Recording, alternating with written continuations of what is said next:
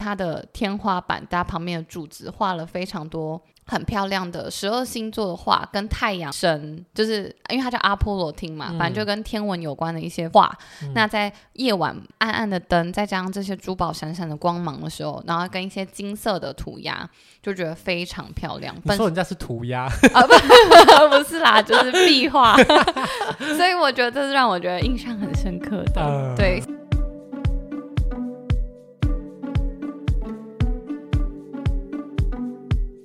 法国巴黎大概是世界最繁忙的观光地，但在寒冷的冬季期间，能做的事情却好像少了一半。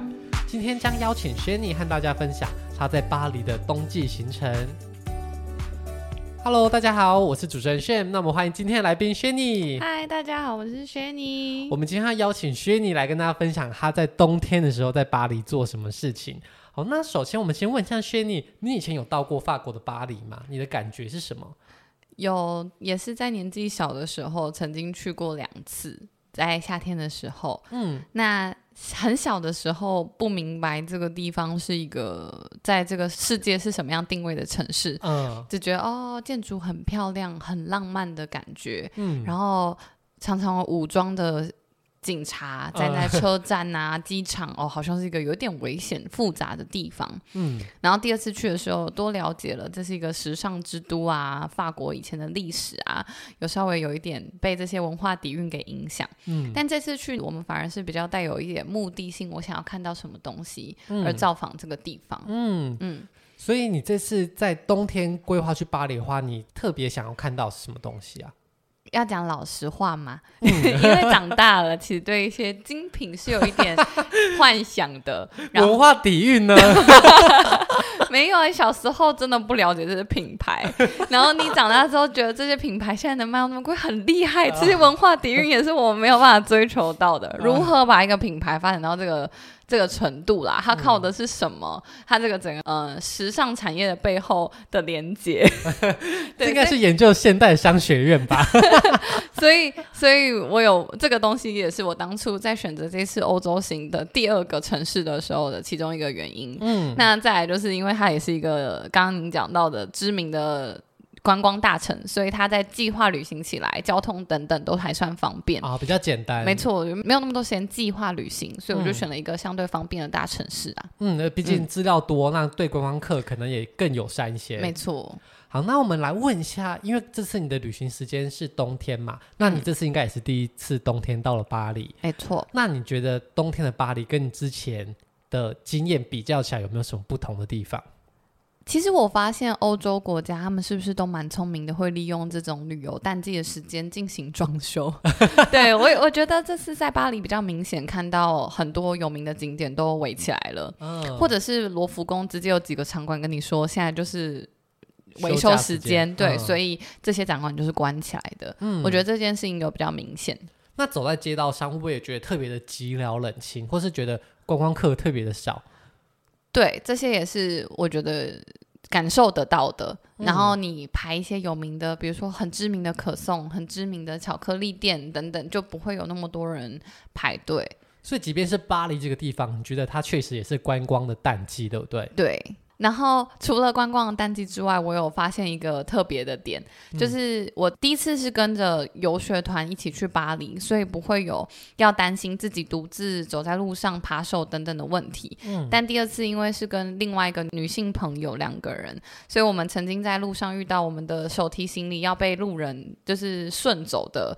可怕行径，嗯、所以我对巴黎一直有很害怕，就是不是很好的经验。嗯，那我这次也为此做足了准备啊，事前想了很多，我要带什么样的包包，我要怎么藏，我要怎么样。嗯，可是我觉得这一次给我的感觉是，不知道是不是疫因为疫情，还是因为现在淡季，好像扒手也是淡季，就是没有让我觉得。有很有威胁的时候，也不会很常会人挤人，哦、可能也因为这些机会变少了，所以扒手索性就休息吧。对，所以这次整体而言，我觉得比较没有像之前那么戒慎恐惧的感觉。所以其实冬天不只是观光蛮淡的，连扒手这些人可能也都在休息。对啊，因为就是 他必须要靠来观光的人潮，对，才能赚钱。那这次在安排行程上，你觉得冬天在排行程有没有什么特别要删除的？我觉得冬天就是户外的景点会少了很多。嗯，像之前，嗯，不知道大家对于巴黎的地理位置有没有很熟悉？其实从凯旋门，它是一个以中心为辐射状的方式。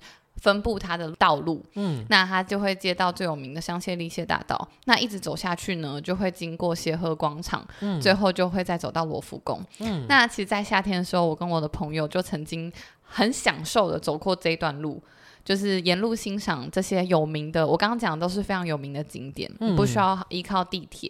嗯，然后中间有很多小公园，进去都是春暖花开，很漂亮的躺椅，很舒服的阳光，所以这是一个很享受的过程。嗯，但这次我原本想要如法炮制，也一样这样用走的，没有哎、欸，其实走没几步就真的觉得很想死，对，就是太冻了，你没有办法停下来欣赏旁边的风景，然后再加上你如果经过公园，里面全部都是枯枝，嗯，草也不绿，就是。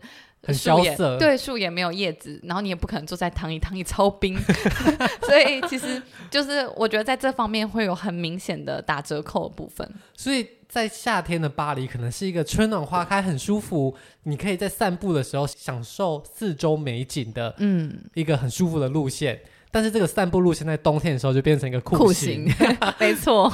所以可能景点就变成你是只能一个点一个点的移动，而不是。靠路上长时间的交通，就像我这次原本满怀欣喜的跟我这次的旅伴说，我带你去那个莫内画睡莲的那个花园，嗯，结果我们。进去就是一片萧瑟。他说哪里对哪里有睡莲，那个水很脏，旁边都没有绿色。我说，呃，他可能不是冬天画的。好，那我们这次提到啊，其实冬天还是有很多场馆是有开放的，而且有淡季的折扣。嗯，那首先第一个要介绍是凯旋门。嗯，那凯旋门呢，其实它是在巴黎一个非常热闹的圆环中间。嗯，那这个圆环呢，它就是向外辐射十二条大道，然后每条都非常的。长直 对，而且也非常的多车子。那这十二条汇集在这个凯旋门这个圆环啊，导致这个凯旋门四周永远都是被车子围绕。嗯，所以你其实根本没有办法从陆地上靠近这个凯旋门。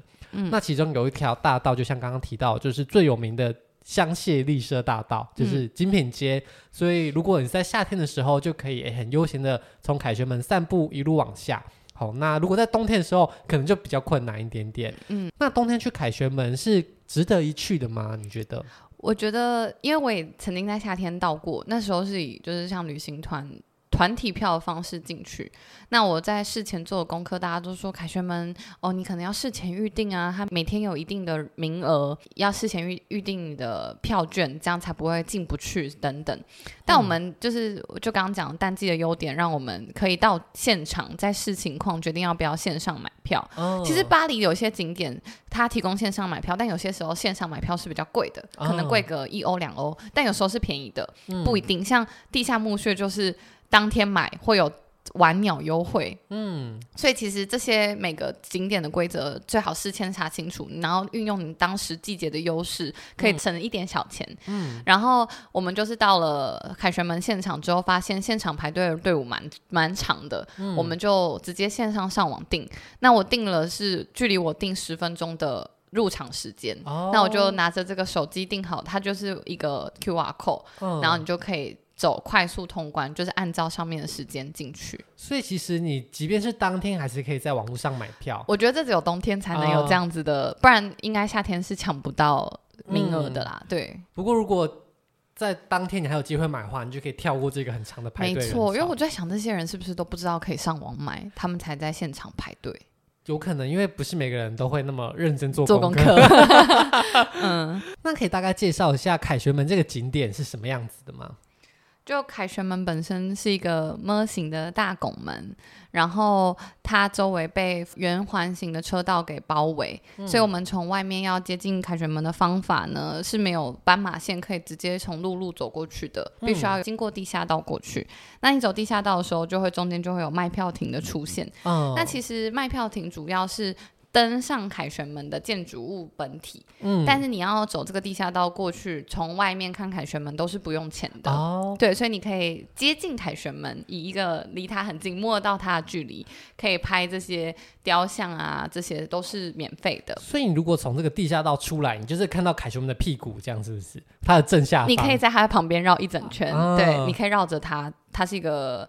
在这个圆形的空地上面的一个摸拱柱，这样就有点像是台湾很多古城，就是在北门、啊，对对对，嗯、在圆环正中间。对，但你圆环是有地方可以让你走。那台湾这些古城啊，底下都是一些砖头嘛，红砖。嗯、那凯旋门底下也都是白色纯白大理石吗？还是它里面会有一些花样？它凯旋门的下面内侧，你走到凯旋门门的摸的中央往上看，它上面有非常漂亮的雕刻，嗯，除了雕刻一些跟这些历史有关的人物啊，还有他想要传达一些概念，什么自由啊、胜利等等，那还会有一些人的名字，嗯，那其实在他凯旋门底下还有一个地方是专门纪念，嗯，在世界大战就是失去生命的这些士兵啊或人们的一个纪念亡灵纪念碑吧，嗯，对，那那边会有一直有一个火。一直二十四小时、三百六十五天、全年无休的燃烧着，嗯，就是纪念这些人们。这样，好像还会有一些人放花在上面。对对对，对对其实每天都会有人去那边悼念，这样。所以它其实除了是观光景点以外，也是有一些纪念价值的。对，有些历史意义的地方。那这个凯旋门它可以进入内部吗？对，这就我刚刚讲的，就除了在外面看，你也可以选择买票登上去凯旋门。嗯，但我觉得凯旋门里面内部的展览不是登上凯旋门，我自己觉得不是最主要的目的，就是它是一个需要走两百八十四阶的回旋楼梯啊，所以其实很难走。没错，听起来还好，但真的走起来会有点不是，就是会有点辛苦。但我觉得因为是冬天的关系，你反而觉得在走楼梯的时候是温暖的。对。然后一路走上去之后，会先到一个中央的平台，那边会有些许的展览，嗯、包括外面曾经掉下来的雕像怎么复刻啊，怎么维持啊，嗯、这些会在中间的室内场馆有一些展览。嗯，那再来就会有一个楼梯可以登上凯旋门的最高台，嗯、也就这个模型的横杠部分的天台。嗯，它是一个室外露天的。观景台，嗯、那我刚刚为什么说我觉得这个观景台最值得？就是刚刚所讲到的凯旋门本身的地理位置是位于整个巴黎，你可以说是道路的中心，嗯、它就像是以凯旋门，然后辐射状往外，嗯、有延伸出很多的道路。这种道路的排列方式在很多地方我们很难看到，嗯、或是很难有地方你可以从那个圆环登上去非常高的高度看这个样子。嗯。所以你会觉得这个市景是非常漂亮的，嗯，再加上巴黎，嗯、呃，它的建筑物的高度都有被严格的限制，嗯，所以其实这样一望无际看过去，看到铁塔，看到一些有名的建筑物，都是很明显、很清楚的，嗯、我觉得非常漂亮。而且它的街廓其实就是放射状出去，但是非常的整齐。对，你从每一个面拍都是放射状，并不是这边是背面，嗯、那边是正面的感觉。而且他们因为历史的关系，他们的建筑物有很严格的限制，所以你的看上去都非常的工整，对，很一致。嗯，嗯，所以登上凯旋门，其实它的视野有时候看起来，其实跟其他高处看上去的市景是不一样的。没错，像其他一般那种高楼城市夜景的高台，嗯、看到真的是像棋盘状的道路，但我觉得辐射状道路不常见啦。嗯嗯。嗯好，那讲完凯旋门之后，其实巴黎还有一个也是绝对大家不会不知道的景点，就是罗浮宫。嗯，不过说到罗浮宫，可能有些人会觉得要不要去，真的是一个蛮大的挑战，因为罗浮宫因为太知名了，所以永远都排很多人。那有些人会觉得，我不是一个很有文化气质的人，我看不懂艺术品，那我还要不要花这么多钱、这么多时间去罗浮宫？那这就会是一个很多人在考量要不要去的一个原因。那我们今天就先来介绍一下罗浮宫这个地方，还有你的看法。嗯，那你可以跟我们先大概讲一下罗浮宫它从外面看起来的样子是什么吗？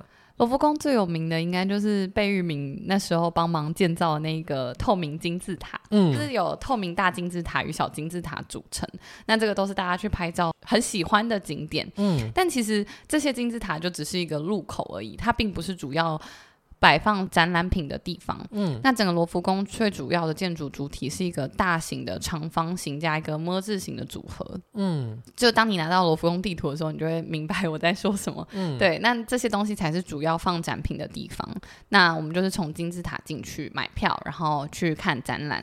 那其实，在罗浮宫啊，它排队人潮应该都是一直都非常多的。嗯，那你这次是冬天去，那你觉得冬天去罗浮宫会不会比较轻松、比较简单呢？我原本想象也是冬天看展览的人应该会比较少，嗯，但我错估了它里面三宝的魅力，力，或者是外面太冷了，所以大家都只好去室内。也有可能，对，所以其实我觉得那个人的拥挤程度和夏天，我觉得。不会有很明显的感受，这边很很悠闲，就还是你会觉得里面的人是非常、嗯、观光客很多，嗯嗯，然后但在买票的难易程度，我觉得排队的时间明显就是有比夏天还要短啦，嗯嗯，所以如果你今天是冬天去的话，你或许还是有机会当天可以买得到票。对，其实我觉得冬天，嗯、呃，虽然你的时间会被日照时间还有天气给受限，可是你的。景点选择反而会因为比较少的观光客而有比较多的弹性。嗯，我不需要先定好时间，我不需要先定好几点要进去哪里的票。嗯，对，反而我觉得也是不错的。那你来了巴黎三次，那你之前有进过罗浮宫吗？嗯、有哎、欸，因为就是时光，所以每一次就是都还是会想进去，即使里面的展嗯、呃、展览品没有太大的差别。对，但这次是我第一次有好好租一个导览，然后来看一下里面这些展品背后的故事。那你入场前你有没有原本很期待想要看到的东西？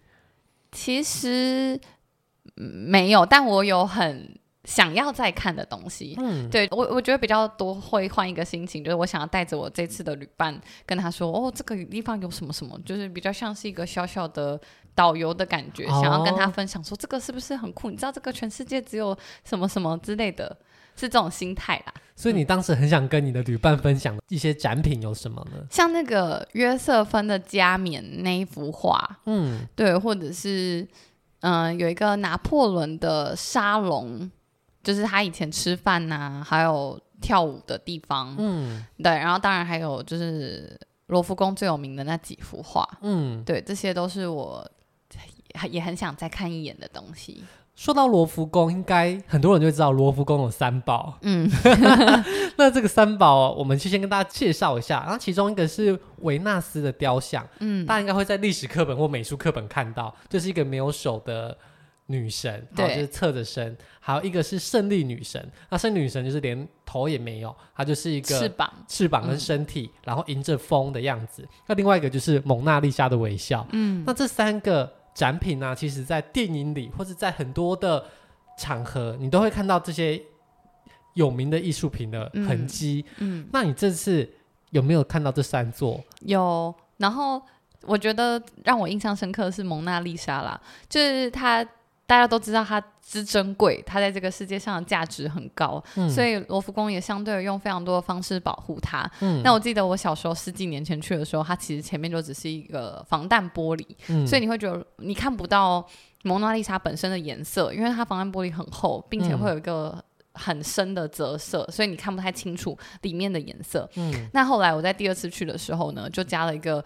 半圆形的围栏，大家都只能站在这个围栏的后面。嗯、那防弹玻璃还是一样厚吗？对，就是防弹玻璃是一，然后他就加了二。嗯，好像这一次呢，他就在这个半圆形的外面再围了一个么，嗯、就大家一律只能在这个么的后面。而且你要靠近这个么呢，你要排一个队伍，他有用封锁线拉成的队伍。嗯、那每个人就是到最前面看一眼，然后你就换下一个。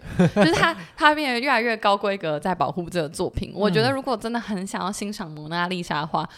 好好欣赏数位的版本或者什么，你比较能真正看出这个画的内容。Oh. 你去看真品，你很难，而且真品很小，大概就像 A 四纸一样大，oh. 然后还有这样层层的关卡，其实你很难好好去欣赏它有什么。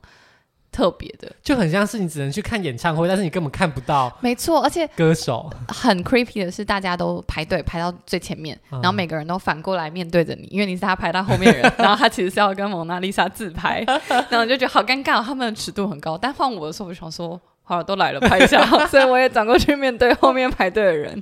对，而且其实就像你看演唱会，其实你也看不到歌手，你是看荧幕。对，那你待在家里其实看电视荧幕还更清楚。就有一种我看过他本人的 的骄傲感而已，但其实你没有看清楚。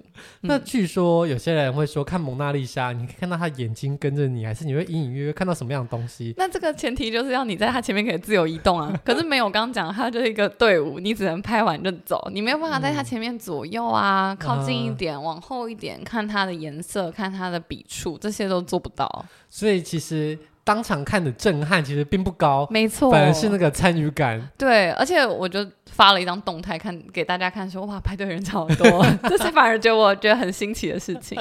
对，那这个就是呃罗浮宫的镇馆之宝啦，嗯、那也没有办法，它就是这么的热门。没错。那除了这镇馆三宝以外，有没有哪一些展品或者是展厅你觉得非常推荐大家去的？我有一个误入歧途的地方，让我觉得哦，真的是每到我们在那边多停留了十五分钟。嗯、就是我就我刚刚讲的这个淡季的时间，罗浮宫其实有很多场馆是暂时关闭修复的。嗯，所以你可能会经过一个场馆，它全部关灯，上面用了像那种嗯施工中的墙壁挡住，你只有一条走廊可以走。嗯，然后就经过了一堆黑暗的走廊之后，就到了一个很漂亮。那时候已经五六点，天黑了。嗯，可是整个场馆就一直。闪闪发亮，它叫做阿波罗厅，嗯、它就是一个主要是放皇室珠宝的地方，所以它本身闪闪发亮。哦、可是重点是它的天花板，它旁边的柱子画了非常多很漂亮的十二星座的画，跟太阳神，就是因为它叫阿波罗厅嘛，嗯、反正就跟天文有关的一些画。嗯、那在夜晚暗暗的灯，再加上这些珠宝闪闪的光芒的时候，然后跟一些金色的涂鸦。就觉得非常漂亮。你说人家是涂鸦 啊？不，不是啦，就是壁画。所以我觉得这是让我觉得印象很深刻的。呃、对，甚至我其实不太拍建筑物本身，就是天花板有什么这些、嗯、这些。罗浮宫本身的建筑有时候都比他的画还要漂亮很多，可是我从来不拍。嗯、可是我觉得阿波罗它里面每一个星座、每一个月份的每一个图都超级漂亮。嗯，对，觉得可以，大家值得去找找看这个厅。因为罗浮宫其实很大，你据说花一整天要逛完都是蛮困难的事情。对，那如果你有机会巧遇这个厅的话，可以对试试看，可以把握一下。嗯，好，那总结来说呢，对于一个观光客来讲，罗浮宫你觉得？它是不是依然是一个必去的地方？我觉得是啦，即使你逛了只有三宝也好，或者是你是很认真、深度的花了两天时间把场馆逛完的人也好，其实都有蛮多的获得，而且还有非常多不同的主题，嗯，就是从。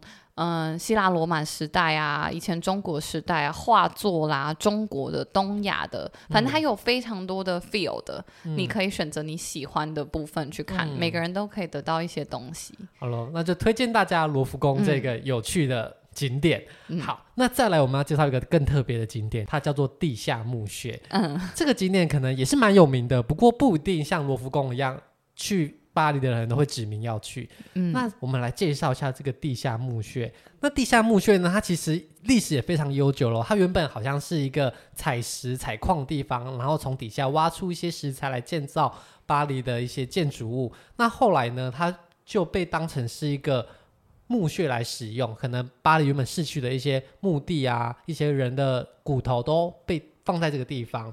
后来它好像还成为一个。有点知名的观光景点，当时的贵族也会特别去参观，对不对？对，听说拿破仑啊，还是奥地利的国王啊，都曾经是这边的参观人士。嗯，嗯，那后来有经过一位人的整理之后，他就把非常多的遗骨，然后通通都整理好、排列好，嗯，然后形成一个放满人骨、一个很壮观的地下的空间。对，嗯，所以现在也是吸引了非常多人去。嗯，那你当时为什么会选择这个景点？就一样是我非常。知识型的旅伴，希望可以去了解这个文化底蕴，不然我本身其实对这个事也是带有点害怕的。对啊，而且又觉得是都是头骨，这这这都是血淋淋的人呐、啊，就觉得怪怪的，嗯、然后就也没有那么想去。嗯，可是。啊，再来就是我刚刚所讲，冬天就是要找室内的地方去。呃、地下墓穴虽然是地下没冷气，但是它刚好很适合冬天。它是一个 常年几乎大概十四到十七度，一个微微阴冷的地方。嗯，对，所以十四度还是比路上还要温暖了。所以我就决定，好，那我们就一起去。所以你一开始去的时候会担心有点不吉利、阴阴的感觉？有一点，我原本还想说什么，我们要不要看日子啊？今天大年初二，我们适合去这种地方吗？但我觉得我们应该要专业一点。我听到拿破仑有去之后，我就觉得我要去，对，所以我就我们就还是安排这个行程啊。那你实际进去这个地下墓穴的过程是怎么样？会不会觉得，哎，里面的气氛真的跟你想象的一样，很压抑、很沉重？因为其实还是有一些其他旅客跟你一起进去，所以你你不会觉得那么害怕。嗯、然后进去的路线啊，都真的窄窄小小的，尤其是往下的也是一个回旋式的楼梯。嗯，然后但是我觉得到了那个环境之后，你反而不会觉得这么的害怕。对，而且一开始你走路线只有墙壁。嗯，就是他们还没有人骨出现，嗯，他会到一个大厅，再跟你简介一下这些故事之后，经过一个门才开始是摆人骨的地方，嗯，所以在前面会让你慢慢先适应这个环境，对，先适应黑冷啊，然后先适应这个高度，而且据说这个地下城啊，它是错综复杂的，所以它你要跟着它规定的步道走，对，对不对？听说有人就是在这边自己乱探险。然后就迷失在这个地下墓穴，不知道几天，然后才得到得救。嗯，而且这地方是没有收讯的，是一个蛮可怕的地方。嗯、其实常常会有一些门就这样一个栅栏关起来，嗯，然后前面是黑色的。你你不敢开手电筒，你会不敢看那个背后有什么？但那个是跨得过去的，所以我的意思是说，我可以理解有人会想要探险。对对对，就是有很很大胆的人可能会想要看。但身为一般观光客，我们就是按照敬而远之。对，敬而远之。好，那后来啊，经过重重的步道，就会到那个放人骨的空间。嗯，那你进去那个空间的时候，你心里的感觉是什么？其实真的会因为冷的关系，真的会觉得有点瑟瑟发抖。但仔细看，其实觉得那个帮这些人骨整理的这位、这位、这位、这位整理师呢，他把他们排得很有趣，有爱心的形状啦，有。呃，花盆的形状啊，他要做了很多排列。嗯，那他其实有算过人体工学的，他需要知道多少的头骨可以支撑起多少的长骨，大腿骨跟手骨。哦、他要把人体长的骨头摆在一起，嗯、短的骨头分开排列。嗯、就是他，他其实是有设计过的。嗯，然后，所以其实你最后会有一种。呃，是在看他创作出来艺术品的感觉，嗯、对，是看这些头骨怎么排列，或是你甚至会很仔细的研究一下，哦，这个骨头如果它被压重物压的都是哪里破掉？哦，哦，是不是眼睛这里是最脆弱的地方？哦、你看眼眶都是这边会断掉，会觉得反而有一种寓教于乐的感觉。嗯，对，所以你可以借由这些。人骨真实的人骨的排列，然后很认真的观察人的解剖的对，或是手跟脚哦，原来膝盖连接的地方是这里，嗯、哦，这些人老了，原来这里都会被磨损，这样、哦、我觉得很有趣啦。所以后来其实害怕感觉就会慢慢淡去，对，然后反而是在用欣赏的角度欣赏每一面墙这些排列的样子啦。嗯、所以你有特别去观察头骨的什么部分吗？就是因为我们的专业其实了解到人在。就是进行重击的时候呢，上颚骨会断掉。嗯，那还有就是有一位法国的学者曾经把这个断掉分类为一二三级。嗯，那就据传就是说他把这个头骨断裂的方式分级是利用他去摔人的头骨，然后来决定他断，然后进行统计，哦、然后就知道哦最长断的是一，然后二三这样。哦、然后我们就用这样的心情在看这些骨头，就发现真的耶，原来受到重力很容易断掉，就是。这个雷佛先生说的第一级的位置，哦、我们就觉得很有趣，真的跟我们人真的在撞到的时候容易断掉的地方是一样的。所以你看这些骨头的排列，其实也是可以悟出一些医学上的知识。对啊，这真的是把如果喜欢的人会觉得很有趣。所以总结来说，这个景点对你来说也是值得推荐的。对，好，那我们最后要讲到，其实你刚刚说在出发巴黎前有很大一个部分就是为了购物这个文化底蕴。那在购物这方面，这次在巴黎冬天的时候有没有什么样的心得？就是我觉得原本想象的是比较少的观光客，你可能可以得到比较多的、比较容易取得这些台湾平常难买的项目或者是品牌。嗯，可是实际到了，我发现哦，原来我在路上少看到观光客，全部都挤在百货公司呢。就大家来巴黎的目的，大概百分之九十的人可能都还是为了这个。我不知道啊，嗯、但是。我觉得排排队的时间是没有少的。那我跟我的知识型旅伴呢，好不容易就是讨价还价出了一个下午，是可以去百货公司逛这些的，争取到一个购物行程。对，但当我去百货公司，很期待的排在精品的。队伍的时候，我就发现，呃，两个小时精品的队伍动都没有动，真的哦。甚至是，呃，打烊前的一个小时，我可能想说，好，我不排这个，我去排另外一个牌子。嗯、结果他就跟我说，哦，我们今天不营业了。我就说，嗯，不是七点才打烊吗？嗯、他就说，你要买什么？我说，哦，我只是想要看看小东西，小皮件、项链什么。嗯、他说，哦，那我们不营业了。结果我就发现后面有一位中东妇女，她要进去了，但她在看包包。嗯、所以也就是说，她会根据你。今天你想买的品相，它能得到利润，决定要不要开放你进去。哦、所以我觉得这还是一个很现实的东西，不会因为你今天去了产地，你可能就比较容易买得到这些东西。哦、但当然有可能是因为我去的是巴黎，如果我去的是比较没有那么热门的观光城市，可能我还是有机会可以买得到这些精品的品牌。嗯。那最后甚至好，我好不容易排到，或是我买了比较没有热门那么热门的品牌之后，其实退税的过程，你今天忘记带了护照，哦，就还是很麻烦。嗯，对，你还是要再找个时间回来这个百货公司。嗯，就是我最后就觉得啦，如果你买的东西并不是要什么非什么不可，或是这个世界上很热门的东西的话，其实在机场就可以充分的完成这些事情，就不一定要到百货公司。对，就是。你你退税的价格跟在机机场上买到的其实是一样的，哦、然后机场不用人挤人，因为大家其实都最后一刻才到机场，所以其实，在机场能好好逛精品的人并不多。哦，对，所以你你反而在那边可以得到比较好的服务。如果你今天真的不是要在百货公司跟人家抢什么爆款，其实没错，在机场慢慢挑反而更轻松，而且价格是一样的，对还不用退税。因为你抢不赢那些专业的代购，嗯、或是真心他这次旅行目的就是要买到什么东西的人。对，而且即便你要在市区跟人家抢，你也抢不赢人家。对，前面就是有很多可以包一大堆东西的大户。对啊，我买的就是小东西，他就不想服务我啊。嗯，所以这也是蛮好的一个建议。如果今天你在欧洲想要购买精品的话，嗯、那或许你在市区太多人跟你竞争的话。其实留到机场再慢慢轻松挑选啊，如果有就买，没有就。对，如果你不是非非买到什么不可的话，嗯、只是想要看看选选，那我觉得机场真的是一个相对来说消耗时间成本跟金钱成本很不错的方式。至少你不用排两个小时才能够进去柜位里面。没错。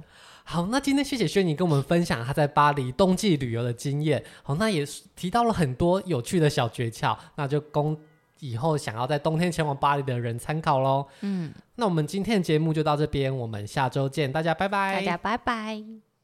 如果喜欢今天的节目，现在赶快拿起你的手机，在 Apple Podcast 或 Spotify、KKBox 按下追踪关注频道，才不会错过每周最新的节目哦。还有，打开 IG 追踪旅行无用良药，每天提供你新的旅游选择和节目补充资料。我们下星期见，拜拜。